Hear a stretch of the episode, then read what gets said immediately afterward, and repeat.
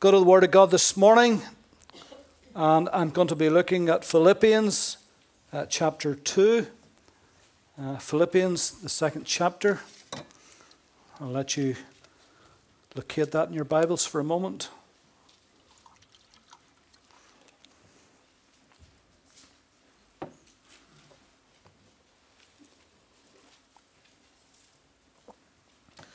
Second chapter of Philippians, I'm just reading two verses, verse 12 and 13. Paul said, Therefore, my beloved, as you have always obeyed, not as in my presence only, but now much more in my absence, work out your own salvation with fear and trembling. For it is God who works in you both to will and to do for his good pleasure.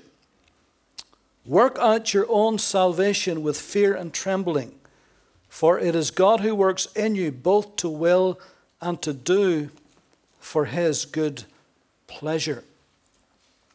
Underneath your feet, depending, of course, where you're standing, there is an abundance of untold riches. Deposits of various ores and irons, seams of coal, rich veins of silver and gold, layers of minerals and precious stones. And God has worked them into the earth. And now man has got to work them out of the earth. God has worked them in, man's got to work them out. This term, work out your own salvation, in verse 12, uh, among other things, this was a word that miners used in those days, those who mined.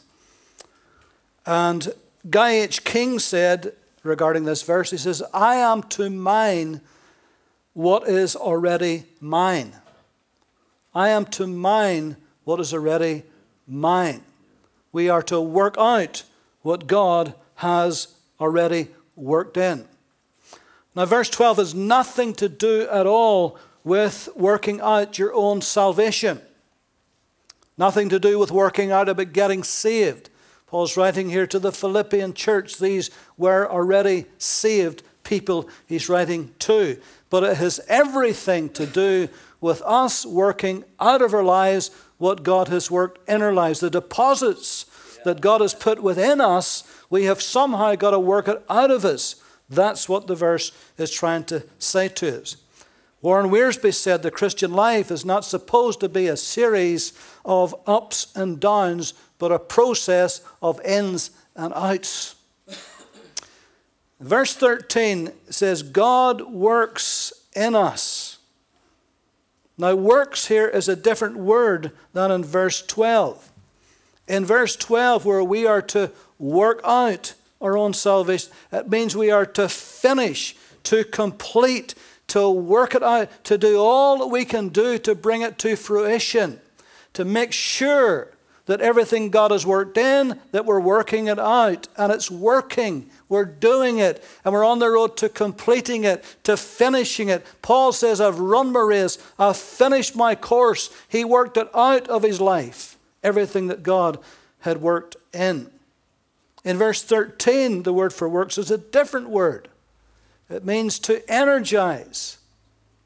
To energize. God energizes us. He gives us the power and the desire to work out of our lives what He has worked into our lives. Simple, isn't it? Yeah. Understand it easily what I'm saying. But this is what the scripture is trying to get over to us here. In Galatians 2, verse 8, listen what it says For he who worked effectively in Peter for the apostleship to the circumcised or to the Jews has also worked effectively in me toward the Gentiles. Two entirely different men, two entirely different callings. But Paul says, just as God worked effectively in Peter, he has worked effectively in me. And all of us has different callings, all of us has different abilities, all of us has different giftings. God has worked them into our lives, He's left deposits in our lives. It's up to us individually to work that out. And God gives us the ability. He energizes us to be able to do that. In Ephesians 3:20, now unto him who is able to do exceedingly abundantly above all that we ask or think, according to the power that works in us. So there is an energizing power that works in us, helping us to work out of us what God has worked in us. So God just doesn't deposit within us and then just lets us get on with it. We have to do certain things, obviously, but He gives us the power to do what He wants us to do.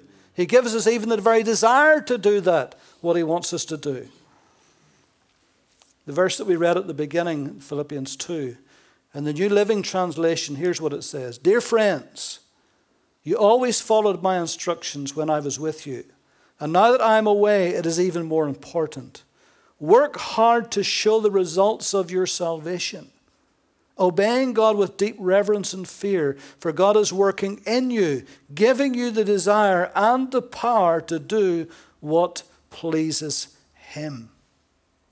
And so here we are as believers, and in many ways, we're like an on mind mine. We are full of God's riches, but we have to work it out.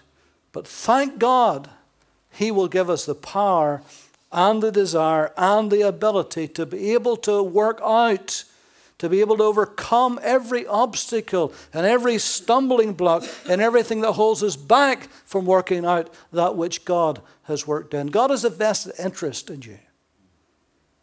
God has deposited so much in your life, and He has a vested interest in you working that out in your life because you are His representative. You are ambassadors for Christ, the Bible says.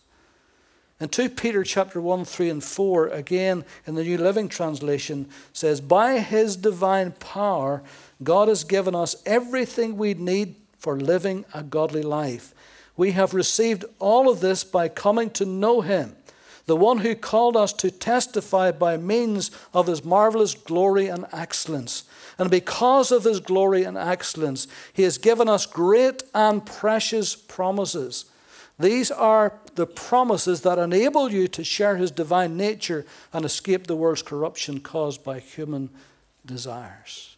So, in other words, everything we need to work out what God has worked in, God has already given it to us. He gives us the ability, He even gives us the very desire. Now, in Philippians, sorry, in Philemon, uh, little book of Philemon. There's a little verse here, verse 6.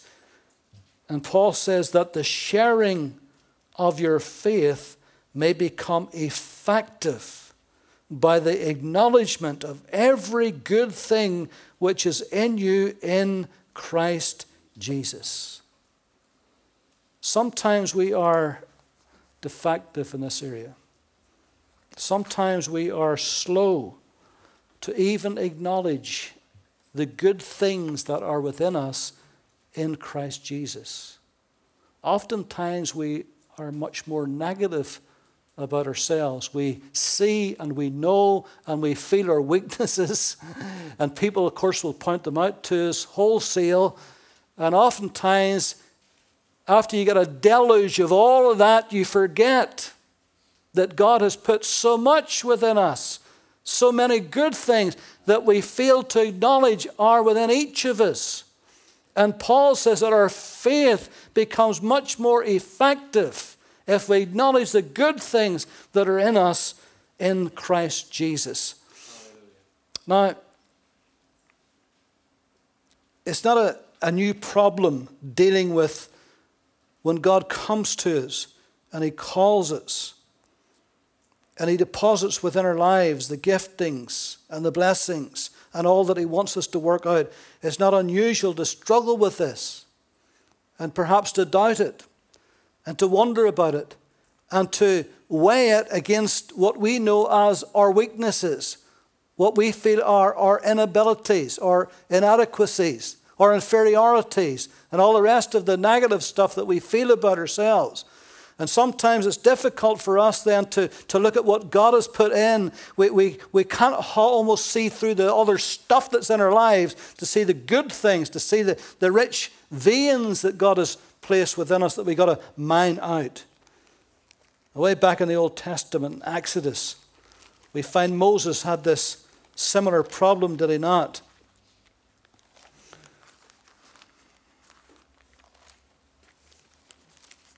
In Exodus chapter 3, you remember how Moses had got to this place?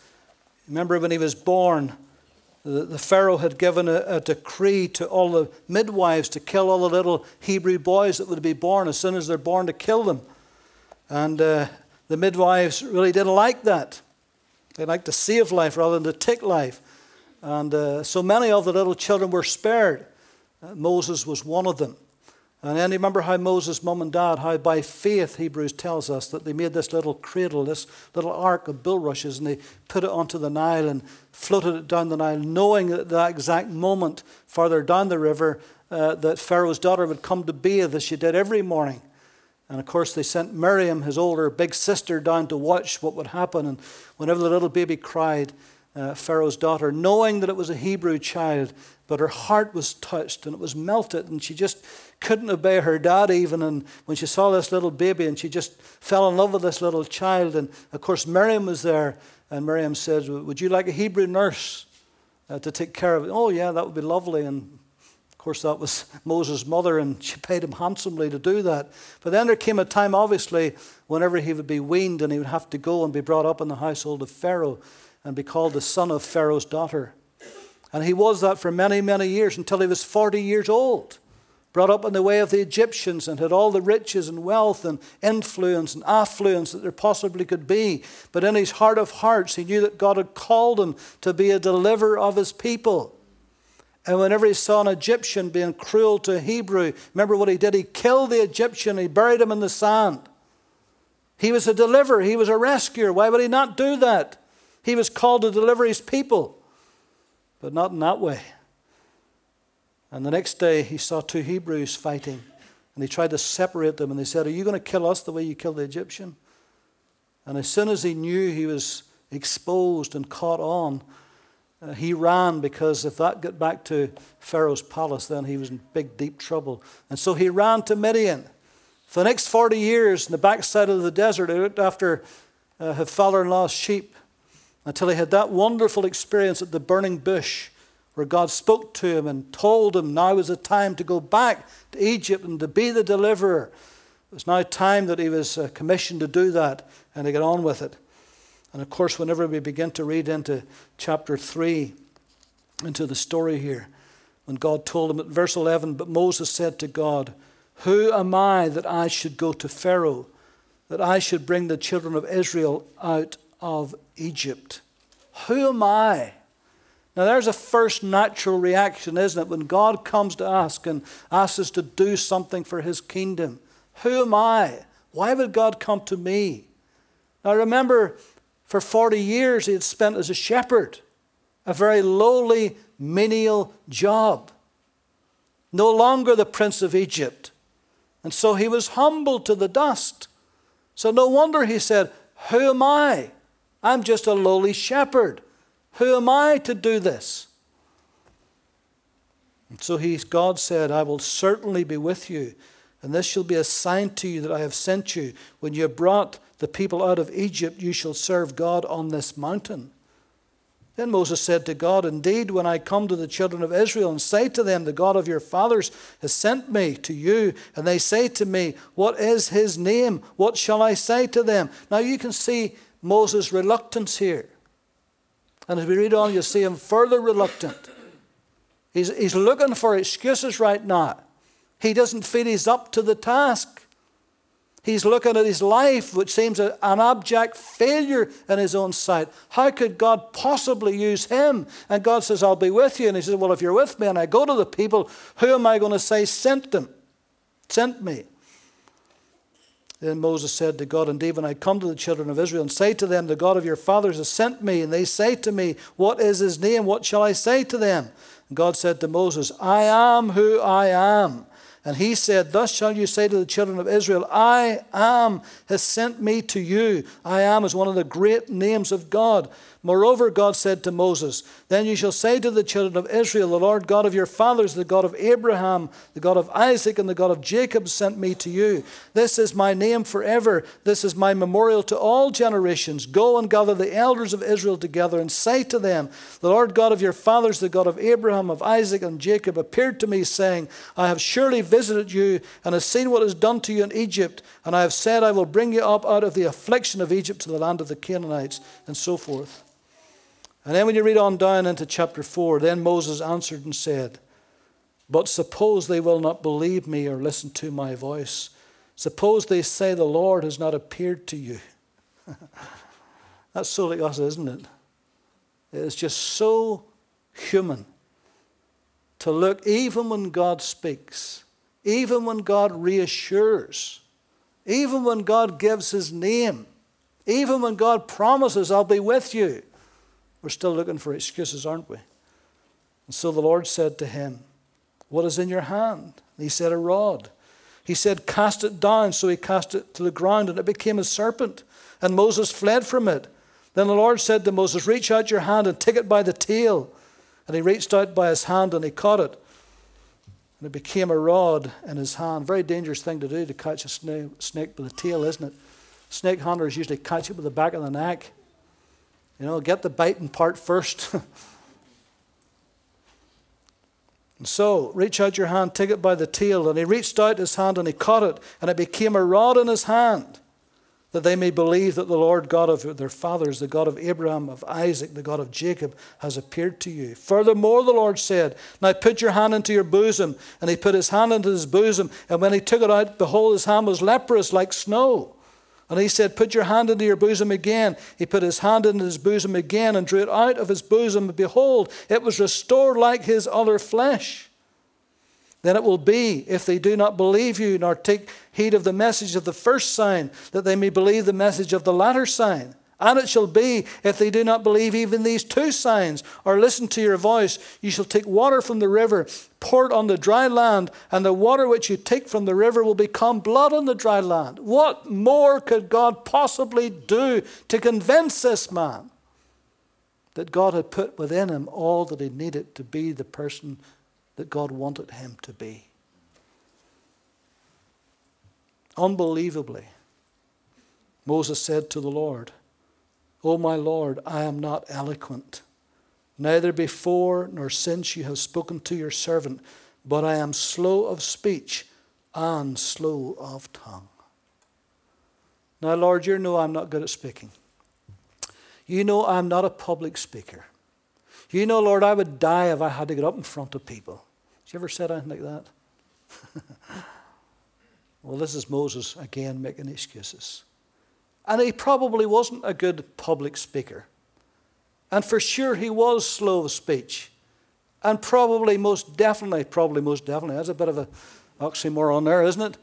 Most definitely, he had a stammer. And so, everything he felt to be a spokesman for God had gone against him. So the Lord said to him, who has made man's mouth? Or who makes the mute, the deaf, the seeing, or the blind? Have not eyes? said the Lord. Now therefore go, and I will be with your mouth and teach you what you shall say. But he said, Oh, my Lord, please send by the hand of whomever else you may send. Isn't it incredible? After all the promises and the signs and God's presence and God's word and the miraculous things that would happen. At the end of it, he says, Lord, send somebody else. So the anger of the Lord was kindled against Moses. Hmm. It's never good to get God angry. Sure, it's not. You're never going to win that fight, are you?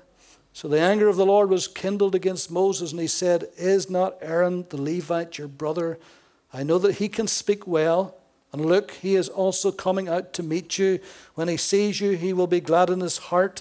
Now you shall speak to him and put words in his mouth, and I will be with your mouth and with his mouth, and I will teach you what you shall do. So shall be your so he shall be your spokesman uh, to the people, and he himself shall be as a mouth for you, and you shall be to him as God. And you shall take this rod in your hand, which you shall do the signs.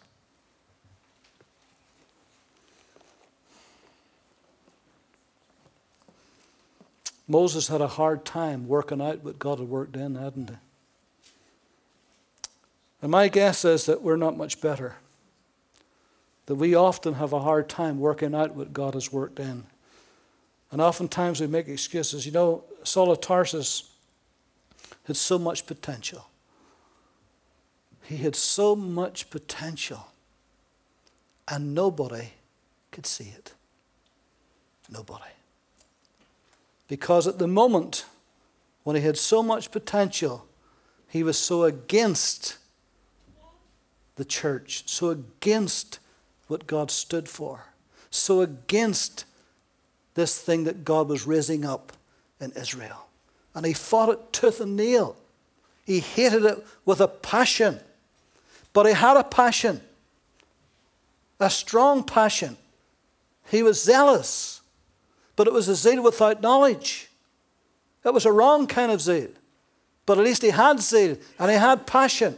And if only God could turn that around, if only God could get a hold of him and turn that passion around, which he did, didn't he? And he became so passionate for the Lord.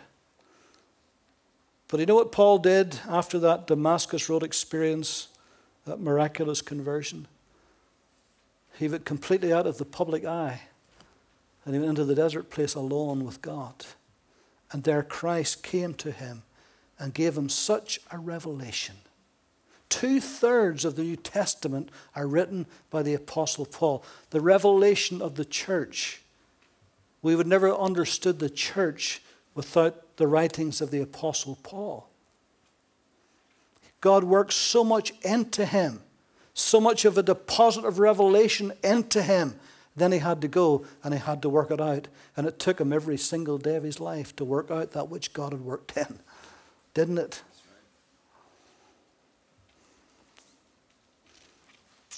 What is God working in your life?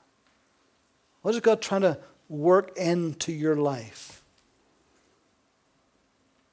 Maybe it's patience.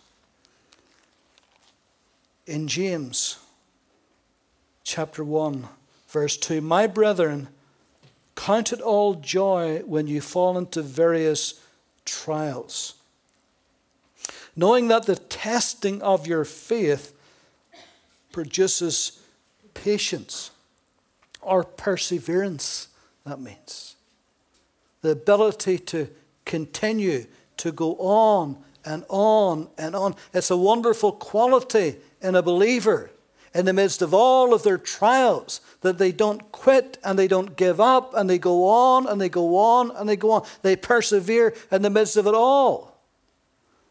And maybe that's what God's trying to work into our lives, where we give up so easily sometimes. Instead of working on and working through and holding in there and not giving up. That's a great quality to have. But let patience have its perfect work that you may be perfect and complete, lacking nothing. And so, if God's trying to work patience in us, then we've got to work that out of us and allow it to complete us, allow it to do something within us, give us that ability to be able to stand when everything else has fallen, we're still standing. When the dust has settled, we're still standing. When the devil comes full bore against us, we're still standing at the end of it. Amen.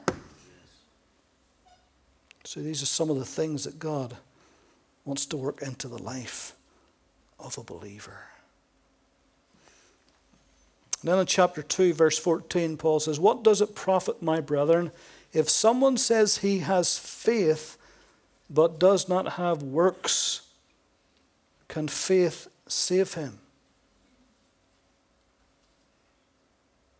If a brother or sister is naked and destitute of daily food, and one of you says to them, Depart in peace, be warmed and filled, but you do not give them the things which are needed for the body, what does it profit? Thus also faith by itself, if it does not have works, is dead. In other words, God has put faith into our hearts.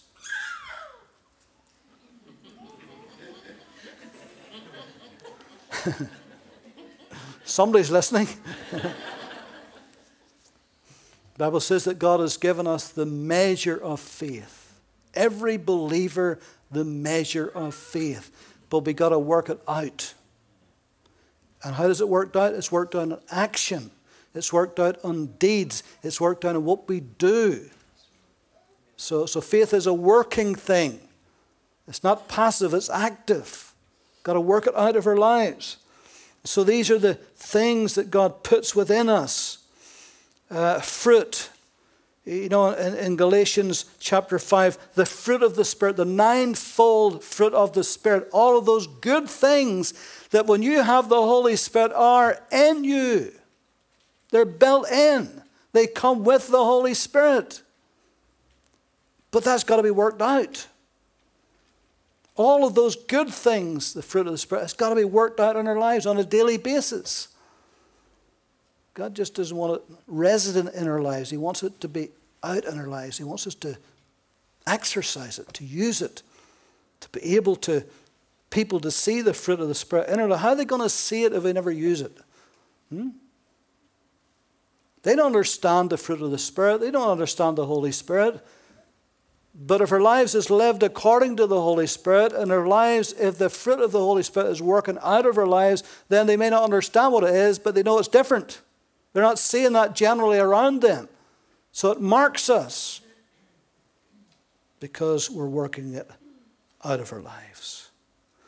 And then in chapter 2, verse 12, he says, Work it out with fear and trembling. Now, this was a, a term that the Apostle Paul was fond of using. 1 Corinthians 2 and 3, Paul testified how that he ministered the word with fear and trembling. 2 Corinthians 7:15 he says how they received Titus with fear and trembling. Ephesians 6 and 5 how servants should obey their masters with fear and trembling. Now fear and trembling here does not mean trusting in ourselves sorry, fear and trembling here means not trusting in ourselves, being cautious about ourselves, thinking soberly about ourselves. In Romans 12 and 3, do not think of ourselves more highly than we ought to think, but think soberly as God has dealt to each of us a measure of faith. Uh, Romans, uh, sorry, 1 Corinthians 10 12, it, it tells us they're taking heed to ourselves lest we fall. So, here is a word of caution. Here's a word of balance. On the one hand, we got to acknowledge every good thing that is in us in Christ Jesus and try to work that out of us. But on the other hand, be aware of the world, the flesh, and the devil. Be aware of our own humanity. Be aware of our own nature. Be aware of that and be cautious about that as we're working out so that we don't become puffed up or arrogant believers, that we're humble believers. And even though we not apologize for any good thing that God has put in us, but we realize without Him we're nothing. Without Christ, we're absolutely nothing. But in Christ, then we can be what He wants us to be. So there's a balance in this. And that's why Paul says, work it out with fear and trembling, being cautious. Not being boastful or arrogant, because how quickly we can fall, how easily we can slip up. Have you ever felt yourself you had conquered some area in your life and you were pleased that now you can handle that? And then suddenly, suddenly, as soon as you said that, then something happens and you realize, no, I haven't conquered that just yet. I'm not quite there just yet. Because our tongue betrayed us, our action betrayed us, and we realized now I've got to be cautious. I, I can't do this without Christ. I need the fruit of the Spirit. I need God's grace in my life every single day. And so we've got to be thinking soberly about ourselves. In chapter 2, verse 13 of Philippians, the New Living Translation, it says, For it is God's own pleasure that He works in us the will or the inward desire and to do the outward action. God gives us the inward desire and the outward ability to do it. So God has put within us everything that is necessary to live successfully in this Christian life. But now He says, start working it out. I'll help you. I'll give you the grace. I'll even give you the desire. I'll give you the ability. But start working it out daily in your lives. Wesley says, firstly, God works in us, therefore we can work. Secondly, God works in us, therefore we must work. 1 Corinthians 15 58, Paul says, Therefore, my beloved brethren, be steadfast, immovable, always abounding in the work of the Lord, knowing that your labor is not in vain in the Lord. Hebrews 13, verses 20 to 21. Now may the God of peace, who brought up our Lord Jesus from the dead, that great shepherd of the sheep, through the blood of his everlasting covenant, make you complete in every good work to do his will, working in you that which is well pleasing in his sight through Jesus Christ, to whom be glory forever and ever. Amen. working in us that which is pleasing in his sight. So many things that God has put within us that's pleasing in His sight. And nothing pleases Him more than whenever other people see those good things in us that's pleasing in His sight. And then finally, Galatians 6 and 9. Let us not be weary in doing good, for in due season we shall reap if we do not lose heart, if we faint not. So there's lots of room for growth, isn't there? because there's so much potential. We're scratching the surface of all the good things that God has put within us. And we've got a life, whatever much life we've got left, in order to find a way to get it out, to express that. And whenever we do, let me tell you, we advertise Christ to the world around us because they'll see Jesus in us. And they'll notice there is a difference in us. at the funeral yesterday. We took it jointly with a, a lovely, lovely rector of a church of Ireland, precious man. And after it was over, we were visiting the home, and uh, there's a lady just sitting beside me. I, would never met her before, she never met me. And she says, uh, Are you Pentecostal? I says, I am. The rector stand behind me, and I didn't see him. I don't think she saw him. I felt a wee bit embarrassed for him. He says, I just knew it. I just knew it. She says, because you were different. And then he heard it and he says, Oh, yes. He says, Was it that Pentecostal glow? He made fun of it, you know. I was going to say, No, it was a two horn sticking out of my head, but.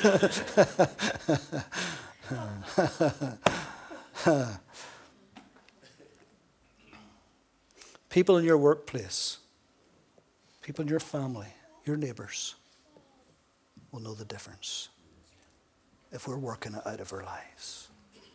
They will see that and they'll see Christ in us, the hope of glory. Amen. Let's pray.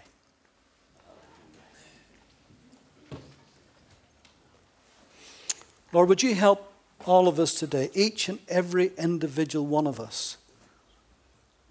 Help us to acknowledge the good things that you put within us. Not in a boastful, bragging way, not in an arrogant way, but in a humble way, but yet in a truthful way.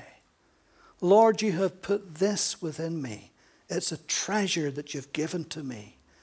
Lord, help me to share that treasure, to give that treasure away to others, that I may be a blessing for Christ's sake. So we give you thanks today for your goodness for your spirit, for your word, for all the blessings that is within each of us today. We thank you for that. Let us be ambassadors for Christ's sake. In Jesus' name. Amen.